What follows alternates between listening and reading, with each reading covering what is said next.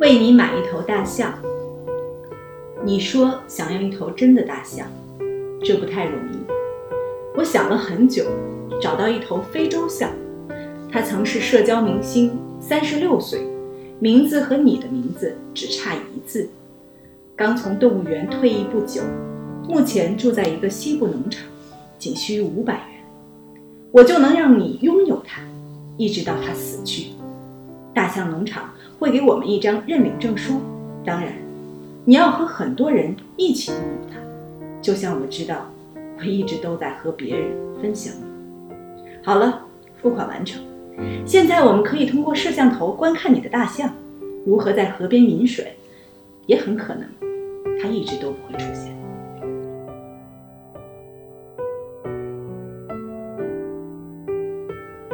大家好，这里是即兴沉默，我是张女士。我们的节目之前做过一期书店探店的主题，当时我跟花开马和小光实地探访了六七八九家吧，北京有名的书店。嗯，但是当时其实是少了一家，我想向大家推荐的书店。呃，因为当时疫疫情和时间的关系，呃，我们没有来得及去这家书店。这就是今天我在的马自仁书店。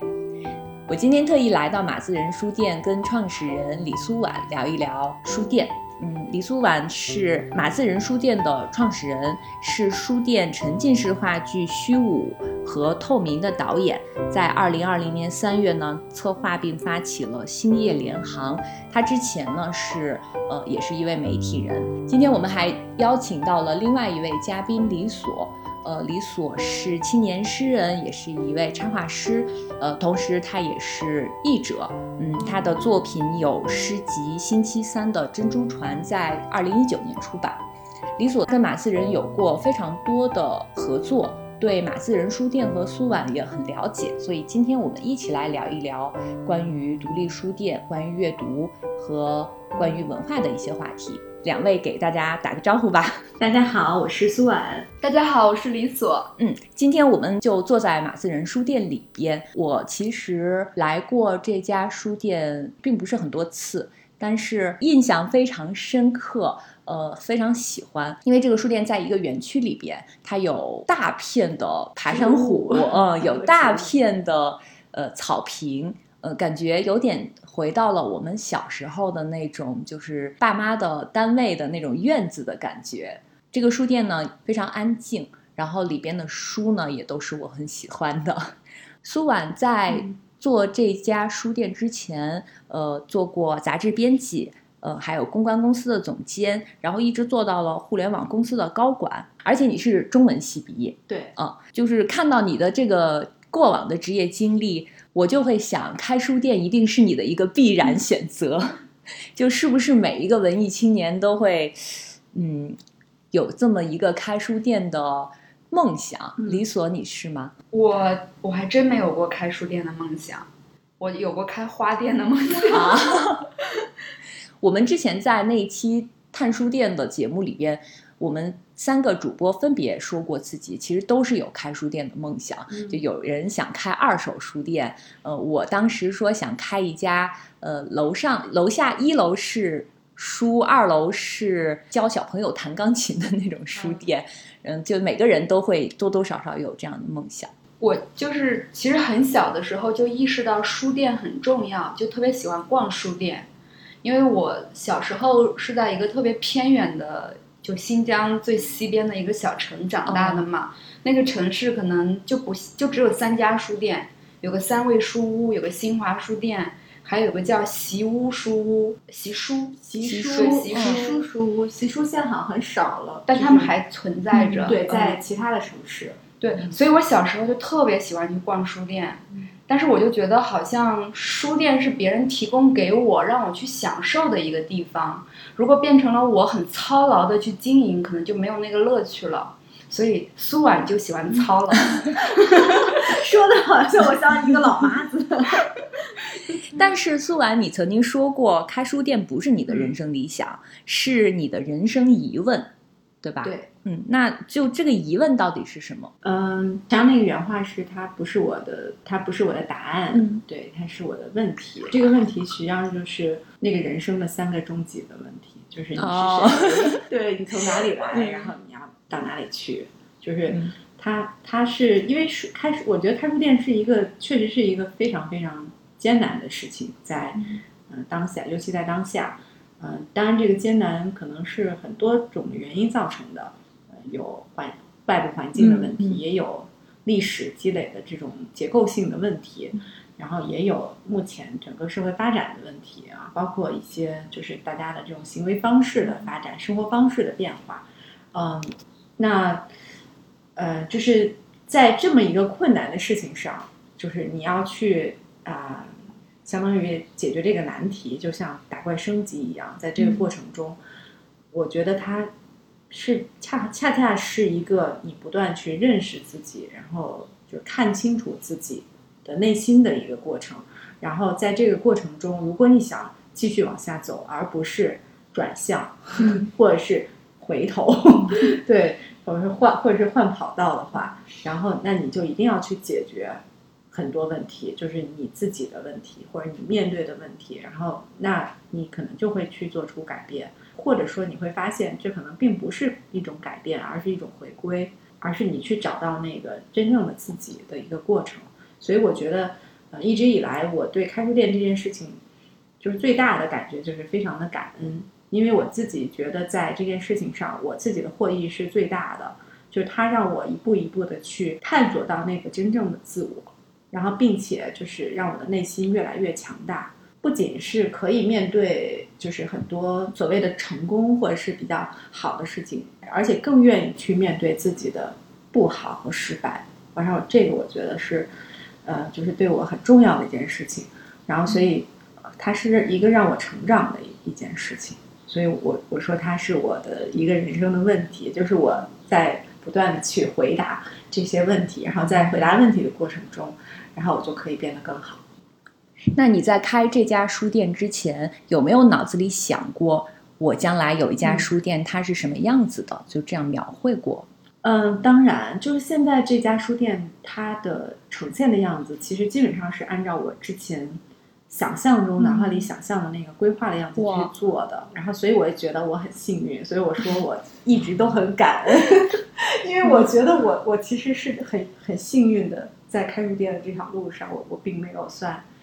嗯，就基本上最波折的事情。最困难的事情是在开店前，就是找房子这件事情。但是最后这件事情解决了，然后我就觉得我最大的难题已经度过去了，就是你你最后找到了一个比较满意的空间，嗯，然后能够把书店开起来，这就已经是万事大吉了。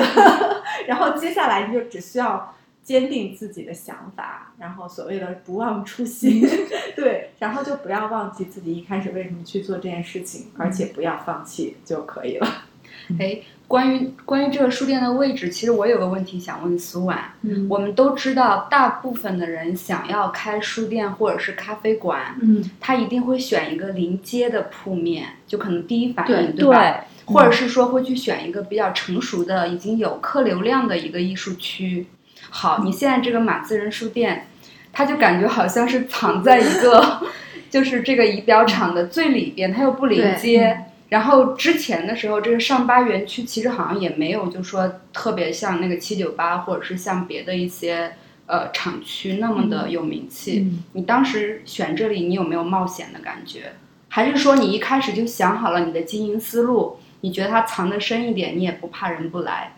嗯，是这样的，就是首先我当时在选址的时候，一开始是按大区位定点的，就是大概我、我我要在比较市中心的地方，就不能太偏远，可能就是三环以以内。嗯。呃然后因为我会觉得北京很大，嗯。然后如果我就是偏安一隅的话，嗯、有可能比如说我在海淀，然后朝阳的人就不会想来，对对通州的人更不会 去了。对对对，通州就太远了。然后，但是现在其实基本上你可能在，比如说你在东四环、西四环，人就不不想来，嗯就是因为这个距离已经很远了。是在别的城市上来说，可能都已经出城了。对，然后北京真的就是太大了，然后所以我就会想，呃，它最好是在一个就是大家觉得去那儿不会有什么心理负担的，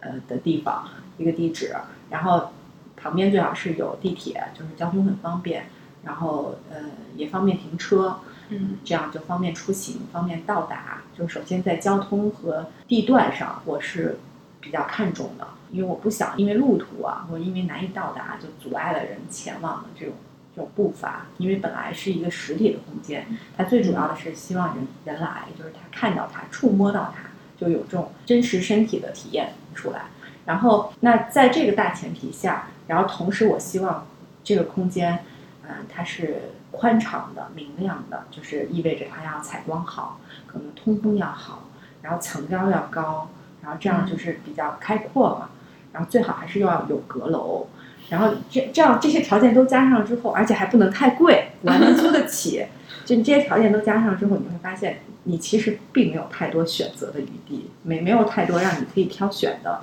那种常规的写字楼，可能就不太符合你的要求啊、因为写字楼的空间一般都会相对闭塞一点，层高啊等等这些格局啊这些都有可能都会有问题。然后，嗯，这样的话，最后就是也是选了大挑了大半年，然后而且区位其实也换了好几个，也不是说就是都在这个附近，嗯。就是这样的话，最后好不容易找到这个园区，就是各种条件都符合，唯一的问题就是你说的它不临街，在在一个园区里面藏着，所以当时就是挺纠结的，有也犹豫了比较久的时间，因为就觉得如果我不临街的话，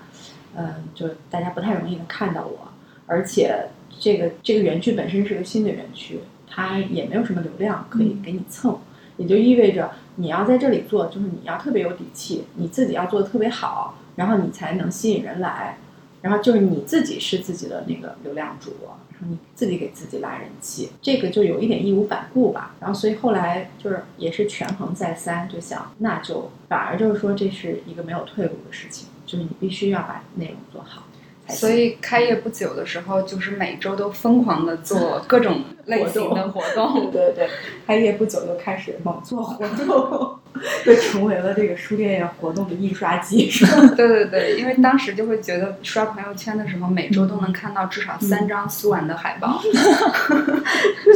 而且他当时做的活动其实都还质量蛮高的。嗯。我当时就很诧异，我说一个新书店从哪里跑出来一个苏婉，然后每周都请到这么多嘉宾，然后而且还都是大咖。对对对，对。至少就是比如说在诗歌、音乐或者是电影领域都还蛮那个的，所以我就觉得他有一个不错的团队在后面，在在支撑着，对吧？嗯，后来发现只有他自己是吗？后来发现，后来发现三四个人，三四个人，我们我们的开店的时候的团队就是一共加加上我在内，一共就是四个人。哦然后四个人要负责店面的日常的零售管，就是店面的，就是销售、服务员啊、什么这些都要做，然后包括打扫卫生啊也是要做的。嗯，然后因为我们的营业时间还很长，我们从早上九点半到晚上九点，哦，对，然后营业时间，而且我们全年无休，只有春节才放假，所以整就是整个你在店面的工作时间也很长。他们就是发疯式的 那种。因为我我的房租已经付了呀，我的店就是要开的时间越久越好啊，对吧？恨不得二十四小时才好。而且而且那时候苏婉她住在那个，你住在大兴，哦大兴哦，她住在大兴，然后她要来这儿上班儿，嗯，对，就是整天他们就会说，哎呀，她怎么活下去啊？时间就很很很紧紧凑这样。然后另外我们除了要开店之外，我们还要呃，比如选书要采购，然后要做活动的策划，然后要呃策划完了以后要具体的执行工作，然后现场的接待，然后之后结束以后的可能活动的总结，嗯。还要更新微信公众号。对对对，然后我们还要做一些自己的内容，嗯，对，就是，而且我们的活动的内容确实什么那个跨界跨界很多，然后呃，比如说我们现在的活动就是分类的话有，比如文学沙龙，就偏文学类的书啊，然后的书的分享会这种讲座型的，然后也有演出类的，比如说像话剧、沉浸式话剧、空间戏剧，然后戏剧类的讲座，或者是这种体验式的工作坊，还有呃脱口秀的演出，嗯、然后还有一些比如音乐会、爵士音乐，嗯、那个电子乐，然后民谣，呃，然后还有呃什么世界音乐，就是民族音乐，呃，也有声乐类的，呃，还有就是呃像读书会、诗歌朗诵会，然后影片的放映，然后导演、编剧的交流会等等。然后还有展览，还有一些艺术讲座，然后就基本上所有能在现场呈现的活动，我们基本上没有没有呈现过的，就都涉足了。他要榨取这个书店空间的每一分每一秒和它的每一平方厘米，就是平效。刚才说的这些我都特别有体会，因为我今天刚进来的时候，我们大家以为的书店老板就是每天坐着指挥别人工作，或者是呃看着，对，对，就是监督大家。但是今天我一进来，苏婉就在跟有一个卖书的人 在交谈，嗯，他在收旧书，对，他在收旧书。然后跟人家谈价钱，后来就把这些书要做入库，还要给他书上打上价签，要给他定价。嗯，然后我就发现，哎，这些事情老板都要自己亲自做。老板就是打杂的。对，因因为其实你刚才说到这个问题是已经是一个书店的书店运营的核心的部分了。它这里面包括了选书、嗯，采购、定价，就是跟销售相关的。然后。而且这这里面还是这些书是二手书，是旧书，它又是在呃书店这个领域又是一个小众的分类，然后所以其实它可能需要就是一个比较有经验的状态，然后才能去把它做好。那一个书店里其实最有经验的肯定是老板，对吧？然后所以就是基本上这目前是我在做，但我下面就在带徒弟啊，啊，对，也在教给。别的人在做，然后然后他们也可以慢慢的成长。那这些能力是你在做这个书店才练就的吗？还是之前就有经验了？肯定是开书店才具有的。开书店之前很很锻炼人，要迅速成长。对，书店，嗯，书店业的人是就会，我们一直就因为这个疫情嘛，然后就在说，哇，这个书店人实在太厉害了，十八般武艺，必须什么都会，就是就是要，而且是马上要自学成才，立刻成为专家 那种。什么新东西马上要去学，然后马上要会用，然后马上要成为精通的那个状态，什么都可以干，什么都会。书店是超人。我印象比较深的是，因为疫情之后，不是来这个店里的人流量会更少嘛？然后苏婉她为了就是能够把书店的产品。尽可能多的卖出去，她那段时间就变成了直播达人啊，就是他就开始在抖音上做各种活动，然后比如说我们抖抖音、快手都对我第一次用抖音就是因为苏啊，四二三，他就说李所你要不要一起在抖音做直播，然后读诗啊什么的，就他真的特别会想点子的那种，嗯。对他要做那个卖书界的李佳琦，其实我就觉得苏婉她做事情特别认真。我们之前他不是策划那个兴业联行吗？嗯，我以为那因为兴业联行他是用微信群在做活动嘛，其实那个挺难控制的。然后我就我他是先让我试听了之前的那一场，就他做那个文针的，然后我就先试听了一下，我就想说他这个是如何实现的。然后到我这一场的时候，我才知道我们在那个微信群说的每一句话，其实苏婉都写了底稿啊，然后包括提前会收集来那个读者的问题啊什么的。就他真的还是，就做事情太仔细了，然后我都觉得这个人太疯狂了。因为你知道，我们平时可能作为那个创作者的时候，就还会比较随性嘛。然后从从苏婉这个地方，就觉得可能开书店真的不是 所有人都能开。说到书，我们平时觉得一家书店可能就还是书最主要的。你之前在这个书店开业之前，曾经花过。一年的时间来淘书选书，就这一年的时间，你你这个过程是怎么过来的？你的选书和淘书是一个什么样的标准？呃，实际上我是就是在一七年五月一号正式就是离职，嗯，然后就开始准备，就正式可以全身心的投入到筹备开书店的这种这件事情上。那我一开始其实会想，我先。沉住气，先不着急，说我我什么时间一定要开，我先要把这件事儿研究明白了，因为都知道开书店挺难的。然后我也不想开了以后没多久就关门儿，因为那时候就是就是有很多书店关门的信息嘛。然后也有很多人知道我想开书店，都会劝你，对，就是就是劝退你，希望。然后所以我想是不要打那个没有准备的仗，就是还是要把这事儿研究明白之后，然后再再去做。所以我就大概呃先用了一年的时间，就到处走访书店，然后一边走访就一边淘着书。所以我其实是这个这些一开始的书很多就是我从全国各地淘来的，然后去各地的书店，然后也是像你一样去采访他们。你下一步可以开书店了，张总。就是打着那个采访的旗号，实际上是去偷师。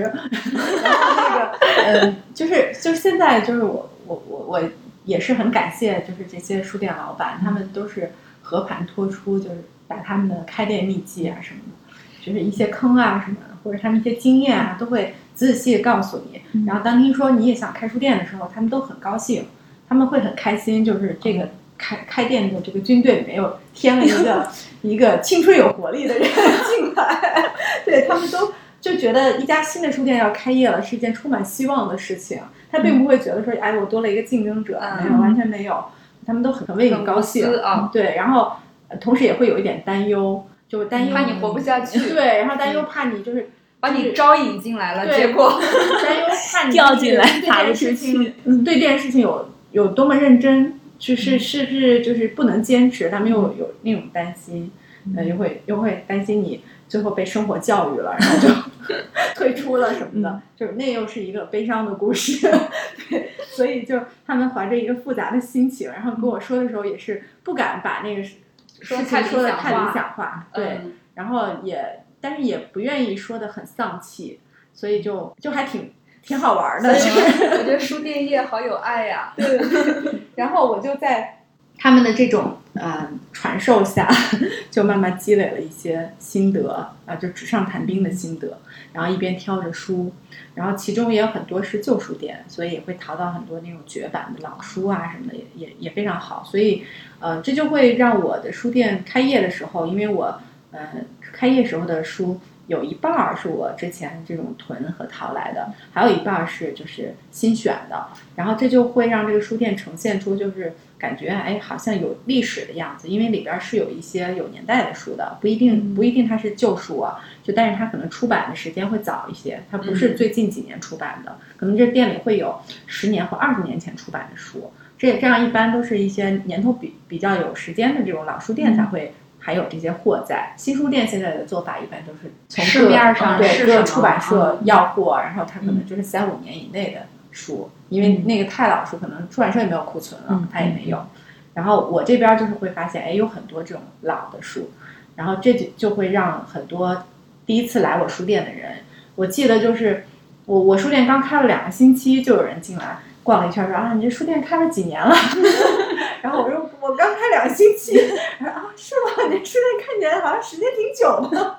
就是这种感觉。他因为他进来以后，他会闻到一些历史的气息在里面。对，就是我跟这个读者的感觉是一样的。就我觉得这家书店，我喜欢它的原因，就是因为它很有人情味儿。嗯，就它的书的品质也是我喜欢的。然后我记得你之前还说过。这个书店里的连椅子的高度，你都要每一个都试过。对对对，因为我自己是一个经常会码字儿的人嘛，所以就是书店会叫码字人，就因为我自己说就是一个码字人。然后，嗯，经常码字的人，就他肯定会有些职业病，比如说腰啊疼啊、颈椎啊什么各方面，他就对那个座椅啊、然后桌子啊，就是就很挑剔，他就希望自己坐的更舒服一点，这样可以坐的久一点。所以我。就而且再加上之前我最早是做家居杂志的，做室内设计杂志，所以我对家具也是有一些执迷，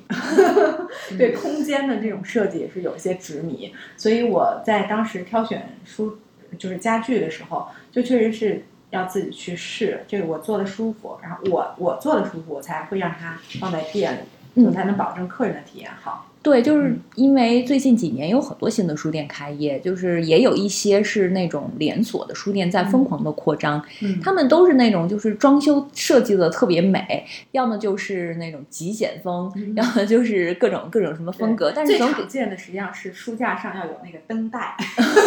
就是对，就是给人一种很冷冰冰的感觉。但是马自人书店不是这样的。就是它是有一种你进来就觉得好像这就是我家里的书房一样的感觉，哦对，因为就可能也是跟我自己之前就是有做这个家居设计的这种杂志有关系。嗯然后在空间设计的时候，我会比较希望它就更亲切一些，而不是它它是一个公共空间，嗯但是它又是一个半私人的空间的感觉。然后，所以它的我我在选家具的时候就不会特别的标准化，呃，本本身面积又不是很大，我就可以随心所欲一点，就是就是自己有一些想法，有一些好玩的，我就可以让它变得更好玩一些。呃包括其实也有点私心，就是因为你自己在装修家里的时候不会买那么多种家具，但是你可能选择困难症，你看上了那么多都种想买。对，都想买，你要很痛苦的做取舍。OK，现在我开店，我就这个也买一个，那个也买一个好了。然后这样反而就是说，呃，因为它里面也会有一些不同的形状、不同的高度，就是会有不同高度的椅子配合不同高度的桌子。然后呢，我觉得也可以适合不同的读者，他的身材不一样，嗯他自己可以挑一个他舒服，他觉得他坐的觉得舒服的位置坐下。然后，所以我的书店里就会有高高低低的不同的那个座位。然后就考虑到他们不同的需求，然后有的是可以方便码字的，有有的就是让你窝着看书的，它就可能桌子低一些这种，呃，然后那就会出现大概有十几种不同的品牌的不同的形状的桌椅，它不同的软硬程度也不一样。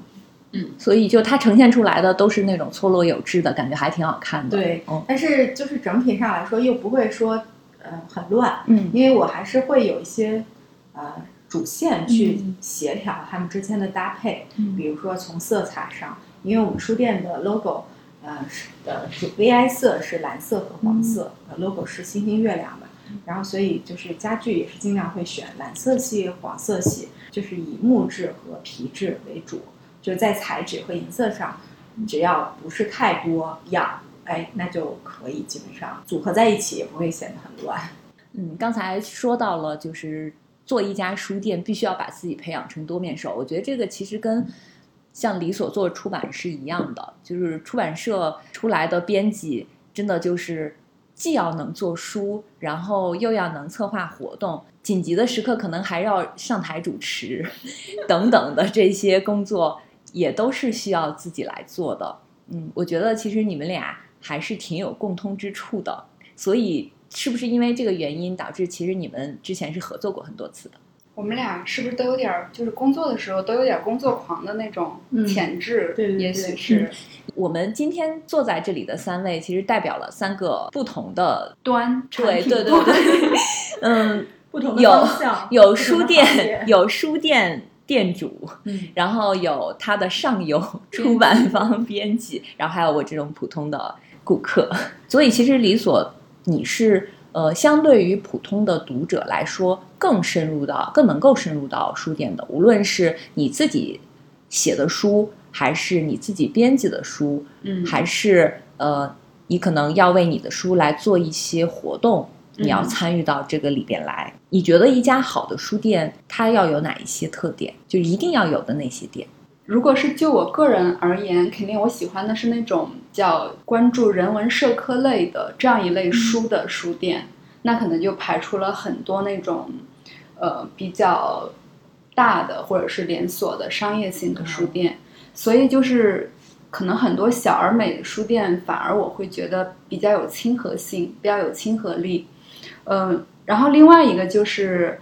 可能会想要说那个书店的空间也是会让人觉得能待得住，因为你去书店除了去翻一翻书之外，也是想要说我可以在书店里多待一会儿。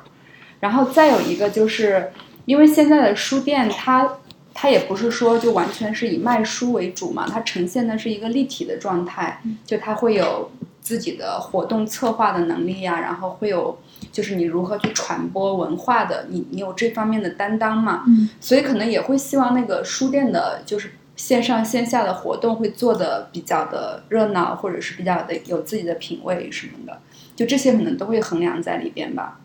嗯，那你们觉得一家书店它的灵魂是什么？灵魂就它店主吧，舒然，你觉得呢？我我我觉得，呃，这个要分，因为呃，比如说像我们这种独立书店，对对对中小型嗯。单体的书店，它可能就是店所谓店主或是创办人，嗯。嗯，但是对于比如说连锁的这种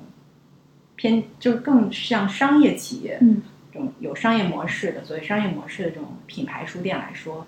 啊、其实它的灵魂也大多是它的创办人和主理人，对，嗯就是真正就是去管理和操心和经营这家书店的人。就赋予成为赋予这个书店理念的那个人。对，比如说我们。呃，苏婉这边肯定就是苏婉她在这个书店起的角色的作用。比如说，我们谈到那个南京的先锋书店的时候，肯定是我觉得钱小华老师对嗯他的那种想法和他如何去运营这个书店，就会起到很重要的作用。好像提到这个书店的时候，真的是第一反应就是它的对，是 是主人还是 主灵魂还是在人？就是一家书店，它的气质和风格可能跟这个创始人的气质风格是很像的。就虽然各种类型的活动或者一些形式，每一家书店都在做，但是明显呈现出来的是非常不一样的。嗯比如说像各种读书会、朗诵会，呃，或者是演出，甚至跟这个店主的社交圈都有关系。就是比如说，他和一些诗人、小说家走得近，可能他做活动的时候就会倾向于这样的一些领域会多一些。如果这个书店的老板可能是跟一些艺术类的什么东西比较近，可能他就会策划那方面的活动会比较多。哎，那苏婉，呃，马自仁书店的定位是诗歌、电影和戏剧，那是不是你在这三方面是会自己比较感兴趣或者比较专业的？不敢说，不要谦。虚了。就是说，嗯、首先肯定是我自己很喜欢的内容，是我感兴趣的内容，嗯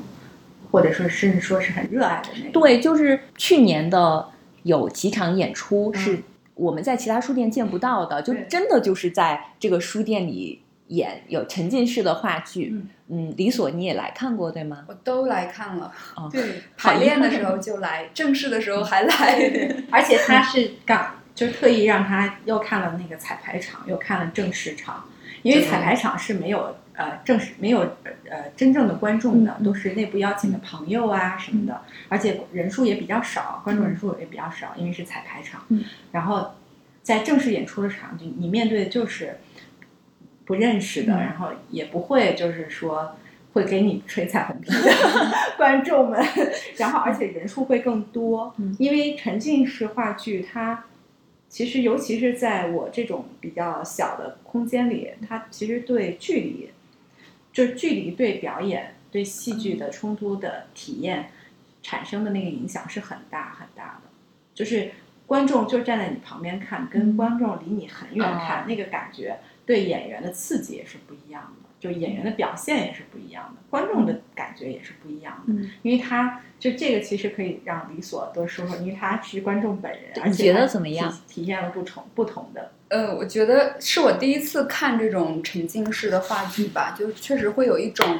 体验上的一种冲击。比如说之前我们也会在呃，包括蜂巢啊，或者是东方先锋剧场，还有鼓楼西这些剧场去看去看，其实那个已经算是实验性的话剧了嘛，这几个剧场演的。但关关键就是说，你还是会和演员和这些主创是有距离的，而且就是他们的空间也大。对他们的空间也大。当你在这个书店里的时候，你可能就站在这个男主人公的面前，嗯然后他在说这个台词的时候，他其实是对那个女主人公说的，可是你他刚好就因为这个空间被压缩的很小嘛。比如说有有十个演员，然后又涌进来五十个观众，就这么小的一个书店，基本上就是你都可以看到那个演员那个额头上渗出来的汗，啊，还有就是他那个 冬天的时候，他说话的时候喷出来的那个那个气那个气息，就这种体验真的是会，嗯，就你会很享受吧，你会很享受，因为你觉得你参与到了其中，你成为这个剧的一部分。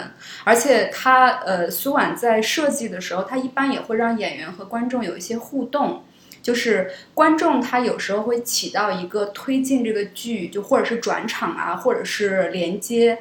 比如说，他会给你一个小的道具，就是就是一个丝线，然后这个丝线呢会分不同的颜色，就是透明那场剧里面它会分不同的颜色，然后随着这个剧中的主人公他那个情绪的变化，可能这个主人公就会选中某一个颜色的丝线，然后他拿走。你就参与到了其中的一部分。然后他演那个虚舞的时候，其实也会有一些跳舞的，或者是就是很像在开一个 party 的那种感觉。观众他其实也是有参与感的，就就这些还是蛮有趣的。最关键的是。代入感会很强，这两场戏都是和爱情，然后和就是年轻人的这种生活的遭遇有关系的嘛。因为你和这个剧是无限靠近的，你就会觉得他们就是在演你的生活，就是那种特别好玩儿。嗯，反正你没来，我好后悔。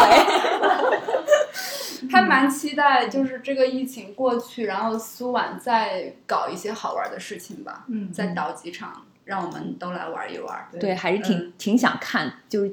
沉浸在这个 现场里面看这个我我还给他发了我写的小说，然后等着苏婉导演什么时候来选 选中，一定要一定要选。我我其实是有一个计划，就是我其实是想把现在这个书店变成一间书店剧场，就是白天是书店，晚上是剧场，每天都有演出。你看他又疯了，就是一个月一部戏，一年演十二部戏啊。然后一部戏可能我会就是演三周到四周，然后歇一周，然后再下一部戏。甚至可以一个角色有 A、B、C、D 四个演员来这样。呃，A、B 角是一定要有的，因为否则就是演员是不太可能。甚至可能是不是可以尝试一些短剧？因为之前的那两个都是长，都是差不多两个小时了，就是一个小时或者是一个半小时以内。对，甚至如果有一些合适的那个本子的时候，可能四十五分钟，嗯，然后也能够就是很，然后再加一些交流，对对对，嗯，可以，就是呃，因为之前我我们我们自己演出了这两部是我们自出品的沉浸式话剧之后，然后就会吸引到其他的创作人过来啊，呃，就以书店我们马自人为一个像一个一个平台，就是大家都可以在这里面。去展现自自己，然后我们这里就迎来了其他的剧组，然后他们的呃一些话剧作品，然后他也想在这种空间，这种空间里，就是非正式舞台、非正式剧场的空间里去演出，然后就做作为这种所谓的空间戏剧的演出，然后只是他们没有像我们做的那么就是那么出格，就是就是完全不给观众座位那种，他们是可能观众还是坐下，但是演员是可以随意走动的。演员可能就是没有固定的位置，呃，只是观众呢，考虑到观众可能还是希望坐着的多，就是比较累站着，然后所以就让他们坐着，然后但是这个距离也很近了，然后呃，就这样的话也是大概有呃呃中中戏中央戏剧学院的编剧的博士，然后他他的剧本作品有在这里演出过，叫。景阳钟声讲崇祯皇帝的，然后还有中国戏曲学院的学生作品，嗯，表演系还有导演系的作品，他们都是短的，一一个小品型的，一部剧可能大二十分钟，最多三十分钟这样，可能有三部一起演，这个在我们这边都进行过，在书店的一楼，然后所以这样的尝试之后，我觉得。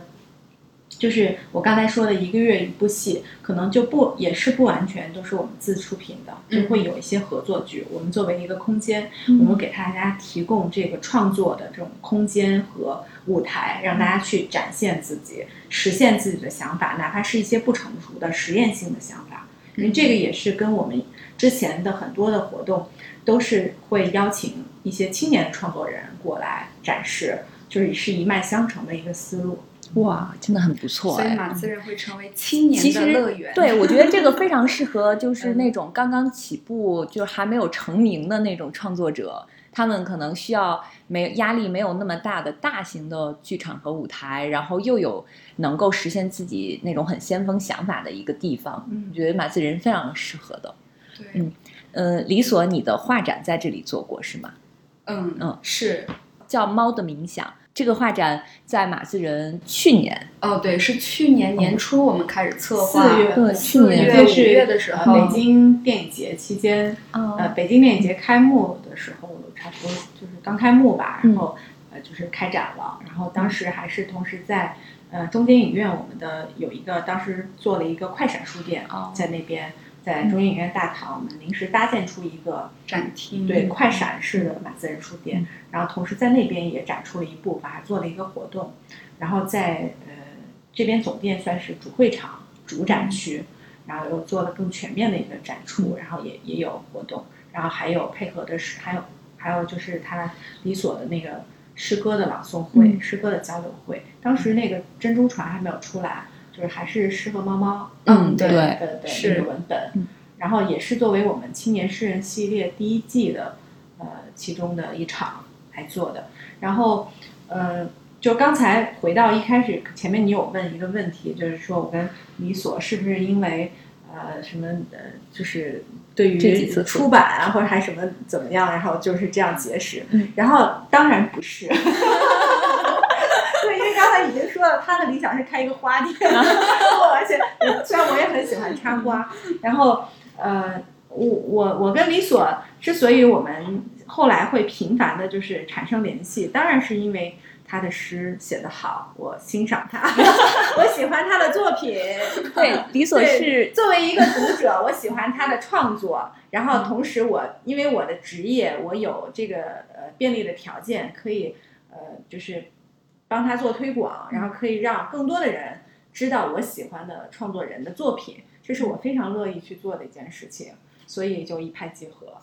这李所，他其实首先是一个诗人，然后后来才开始画画。画画其实是近几年才开始的。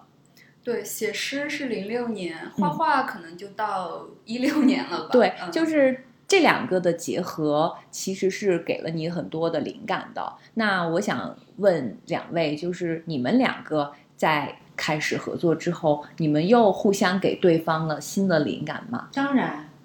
当然有，因为苏婉就像他刚刚说的，对我的欣赏，我觉得还蛮不好意思的。但但是他的这种，就比如说苏婉会主动说，哎，李所珍珠船上市了，一定要来马自人做个活动啊什么的，或者是其实前不久他还跟我说，他在外面可能想和别人合作做个什么展，他就说把去年的那些画还有新的一些作品可以去拿去参展什么的，我就会觉得有时候他对我来说就是一个鞭策，可能有时候我某一段时间的状态不太好，甚至创作有点懒惰，可是我后面就有一个人拿着鞭子说：“快点创作呀！”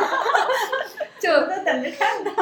对不要老炒冷饭。对，还还有的时候就是有一段时间，可能我就沉入到一个疯狂写诗的状态，然后其实有时候诗人可以交流的人也不是很多，然后你会觉得有。他会很喜欢读你的诗嘛？你写完之后，可能就会第一时间发给他，然后每个月整理了那些诗歌的链接的时候，反正你就像发广告一样，你也发给他，然后他就会说啊，你最近写的很好啊，你的状态比以前还好啊。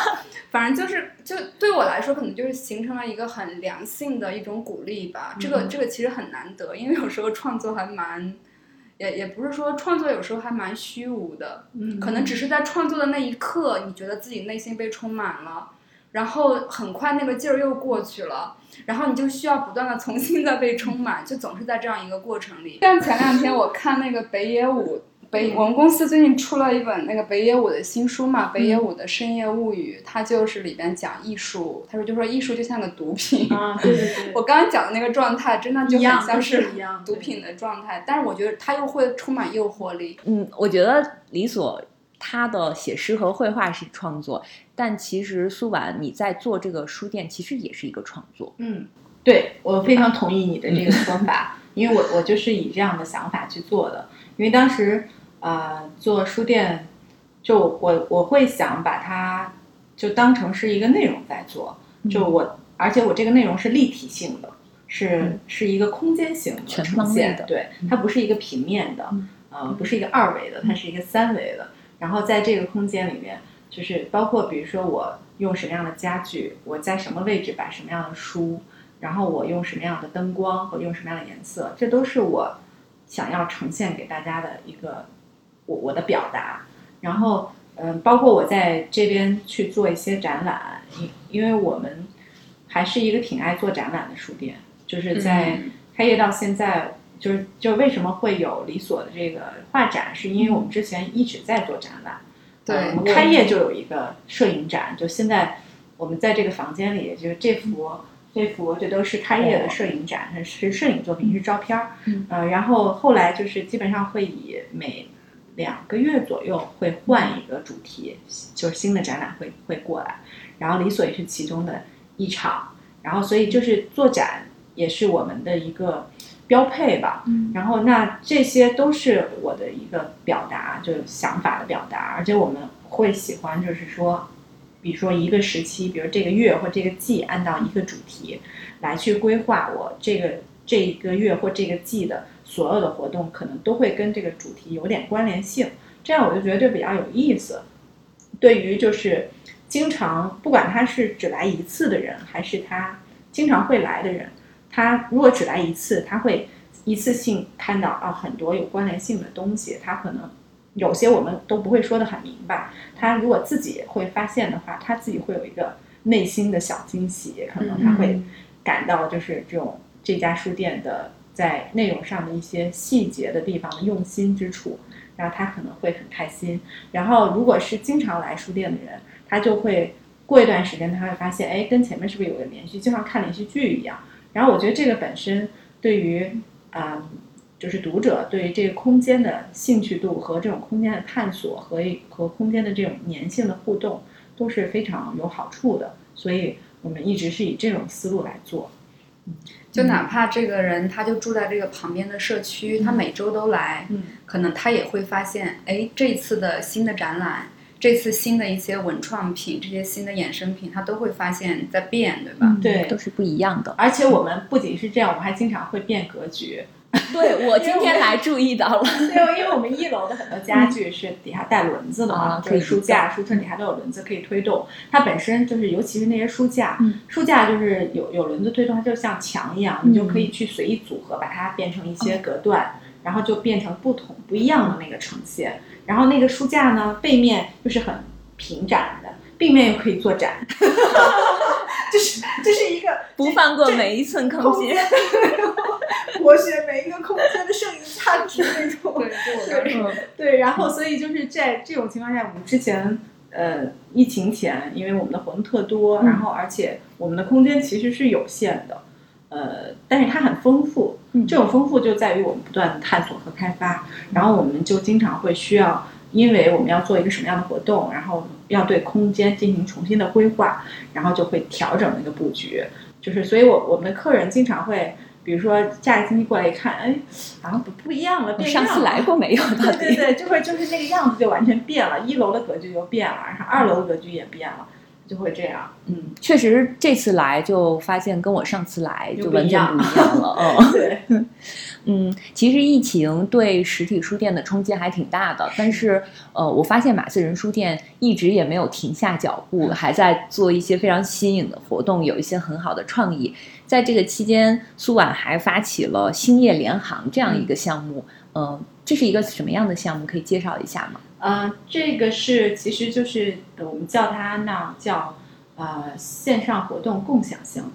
呃，因为我们这个项目最大的特点是会把我们的策划共享出来，开放给其他的书店或者是其他的阅读空间，然后大家可以都参加这个活动，然后通过呃小助手，嗯，那个同步直播的语音小助手把。呃，嘉宾的分享会，因为它是在微信群里进行的，线上就纯语音式的，然后分享会的内容可以同步直播到其他的这个群里去，也就是说听众是没有上限的，而且它也有一一个这种即时性，呃，现场感也也是有的。另外就是就会很像听那个电台，哦就小小的时候，因为现在可能很多人不一定听电台了，嗯或者呃也也有，就是现在听网络电台。嗯我记得我小的时候就是是听那真正的那个广播电台嘛，然后而且很多那个比如晚间节目，它就是一个不是录播的，它就是直播的。那主持人就在那个星空，在那个时间上就开始说话，然后你可以打电话进去，然后跟他、跟导播聊天儿，然后可以是可能你的问题会被选中，他就会在电台里回答你的问题啊什么的，就是就是听这种电台，你就会觉得有一种自己会冥想，就是周围是一片漆黑，在那个夜空下，然后声音出来是很温暖的，就是就是很很文艺吧。然后，所以我们当时做新夜联行的策划的时候，我就是用做电台的心情去做的，然后就会很像那个电台的 DJ，然后然后就是到了然后邀请了一个在线嘉宾，对对对对对，然后到了晚上给大家带去温暖那种用诗歌，李所参加过这个项目是吧？对，第二场是吗？对，你又读了多少诗？因为第一场的时候，我刚刚也说了，他第一场的时候让我试听嘛，我就在了解是文珍，对，我就了解这个。当时他你是作为一个呃观听众，对就是藏在那个 藏在群里 学习听众群里，而且到我的那一场的时候，他已经积累了将近五十个群了，哇，每一个群里都有三上万四百人，一共有上万个读者。对，所以还蛮不可思议的。我有在乌鲁木齐的朋友，他们就在他们当地的书店社群，也然后听到了在你活动同步听到了我在北京的这个活动，所以我就觉得他把这个技术，就是很很多很新的技术，真的是绞尽脑汁儿 都去用了起来。那我们今天聊了这么多，到最后两位给大家推荐一下你们最近在读的书吧。呃，我可以先推荐一下我们上个月新上市的，就是那个韩东老师的关于文学、艺术还有生活的一个随笔言论集。这本书就是很像是语录体的，但它讲的很有趣，然后叫五万言，对，吗？叫五万言。嗯，它一条一条的读起来很方便，而且你随便翻开每一页都可以直接进去读。然后有时候会给人一些启发吧，不管你是创作者还是只是一个文学的爱好者、一个读者，所以这本书我还蛮推荐的。我觉得这本书非常有意思，比如说像我刚刚看到的这一段，身体是写作的条件，安静的身体比较适合写小说，安静既指身体也指心理，身心条件。为完成一部巨著把自己写死那是开玩笑，愤怒出诗人那也只能出差诗人，写的不能自已，嚎啕大哭太业余了，对它这个就是很有趣，而且你随便从哪一页翻起来都可以开始都可以读。都可以读，就是就是很随性、很即兴的那种那样一个发言。那欢迎大家去买这本韩东写的《五万言》，对，这是一个广告。热销的一本。嗯然后还想推荐，就是也是我上个月从苏皖的书店买的，就是哪本书啊？你好啊，小朋友。啊，那个。就你好你好小朋友，还有那个光景宛如左这两本，这个是一个日本摄影师，他叫秋山亮二，是他在中国拍的中国的小朋友。所以我们当去看这两本摄影集的时候，就一下子可以穿越回，比如说嗯八十年年代、九十年代，就可以回到我们的童年，或者是我们上一辈的，就七零后的那一批人的童年，它就很有时光感，而且它这个书就是那种胶片的效果，就一下子可以传来那种时间的，还有就是很。呃，就成长过程中的很多小秘密的那种感觉吧。我我有好几天晚上，就是可能忽然有一阵情绪低落的时候，我就翻这个，我就觉得特别治治愈。对，然后还有好几次我翻完之后，我晚上就做了特别好的梦。真的，真的，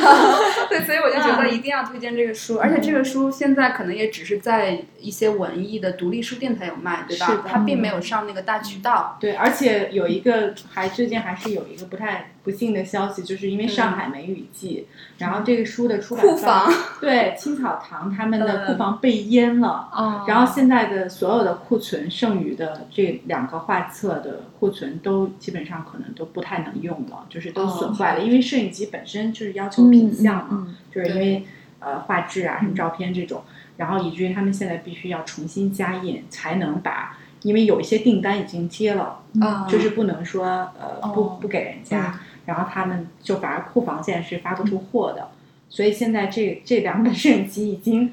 被你垄断了。没有，也没有，就是现在就是基本上市面上就是现在手里有的就是就这些，然后要再加印的话，怎么也要要等到八月、九月到秋天的时候才行，因为这个摄影集不是很好印，嗯它又开本很大，对然后纸张的纸的要求求，对对，而且它这种四色印刷嗯。对印刷工艺的要求，对。我们郑重宣布，这两本摄影集在马自人书店是有货的，大家赶紧来买剩，多少了，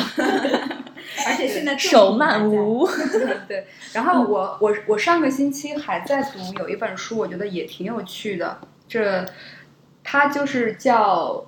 呃观看王维的十九种方式，对，它是一个国外的汉学家写的，呃，光哲翻译的，对对，光哲翻译的，然后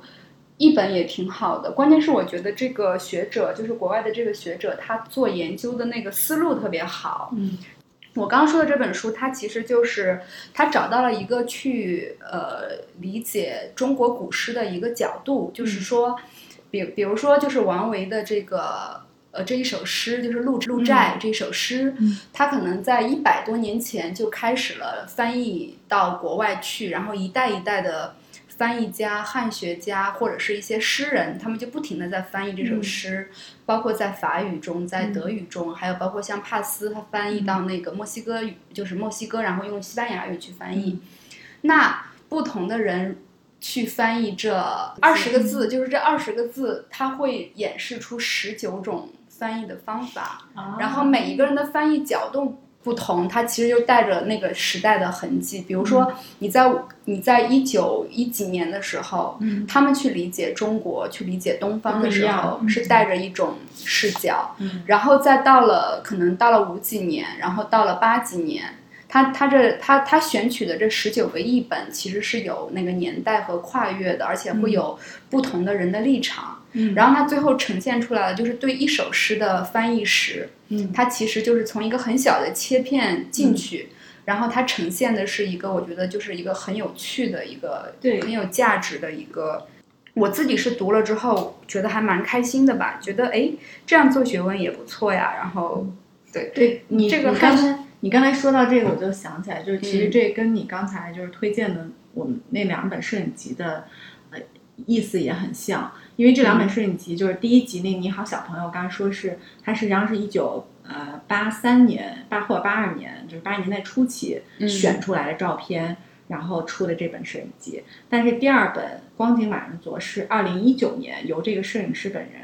又从当年的那个拍摄的胶片里又选出一百多张，做了第二本摄影集。就是说，虽然是同一个时期拍的胶片，但是用不同的眼光去选，然后这两本摄影集呈现出来风格就完全不同。就是因为它有了不同的视角，然后代表就是不同时代、不同不同的时间人的不同的想法和不同的看法。虽然是是是在分解同一件事情，但是就是不一样的。然后这个其实也很像书。就是不同的时间出版的书，它其实记录了就是我们人类就是在不同的时间我们的印记，然后我们我们的呃思想，然后它就是记录了这个时间我们的轨迹。对，刚刚我说的那个观看王维的十九种方式，它的作者叫艾略特温伯格。嗯嗯，然后这这两本书也有一个共通的地方。因为他们的作者其实都是外国人，嗯嗯，他们都是一个他者的眼光，嗯嗯，好像是我们现在有一个进入到我们文化的方式，反而是通过他者，嗯，好像又呈现出了这个文化的另外一层质感一样，就跟我们是用就是主观的这种，它好像还不太一样，不一样。所以我现在还蛮喜欢去读这种有点跨文化的，它会提供一个新的视野，就让我们好像可以重新加深。或者是用一个特别的方式重新去理解我们自己的，比如说传统的这些，或者是我们如何去看我们的童年，就觉得还蛮有趣的。还有一本就是，是我是我的好朋友那个设计师周伟伟做的，但是是法国的哲学家还有那个人类学家叫巴塔耶，他的那本《爱神之泪》这本书其实还蛮推荐的。一方面是他研究的主题很有趣，他是从。呃，旧石器时代或者是新石器时代的这些呃岩画，还有就是这种文明和艺术创作的源头开始探索，然后他探讨的是人的一些很根本的，就是欲望啊、爱情啊，它有一点点偏人类学的范畴，然后它又是一本艺术书，然后这本书在装帧上也做的特别美，基本上就可能会我作为一个编辑，我看完之后说这本书如果是我做的就好了，对，而且。这本书也给我蛮多启发的。我读完这本书之后，至少是从这个书作为一个思考的出口，我写了两首诗。然后其中有一首诗，呃，还被不同的人会说这是我写作上的一个变化。就有一首诗是叫《两性双关》，是因为在这本书中我看到了一个雕塑，它就是一个石器时代的雕塑，它是原始人雕刻的一个女性的裸体，但是它是把这个女性的裸体。你你看上去它是一个女性的裸体，但它是以一个男性的生殖器的形状呈现出来的。嗯因为因为就是我我们这个人类缘起的文明当中，它总是会有这种特别原始本能的崇拜嘛，所以我就从这个作为一个进入，然后就思考了很多男性和女性的关系，可能可能会感受到很多很本质的东西吧，就写了一首诗。我我现在之所以会喜欢读这种像刚刚说的那些书，还有像包括这本书，他们都不是诗歌书，他们甚至不算是严格意义上的就是文学书，就不是什么诗歌、小说，或者是是一些理论方面的。因为我发现读这样的书好像会更能打开视野，因为我不太想就是局限在那个就是非常诗歌或者是非常文学的视野，好像需要补充一些新的视野。好呀，那今天非常开心和苏婉还有李所一起聊了聊关于书店还有书的话题。苏婉曾经说过，她想开一家挂满奇妙钥匙的好书店，每一把钥匙呢都能帮大家打开新世界的大门，跟不同有趣的思想交流。呃，我觉得马自人是这样一家书店，欢迎大家经常来。对这个呃，我们现在最愁的是挂钥匙的书柜还太少了，因为书柜不够用了。因为书柜后面都被他就是挂满了画儿，张贴各种海报。那我们今天就到这里，大家再见。谢谢。对，大家，拜拜。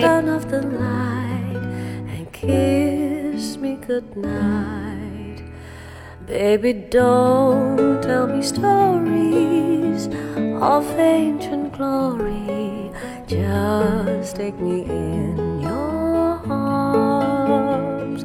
There's a whole world to discover, my precious lover. Just take me in your arms.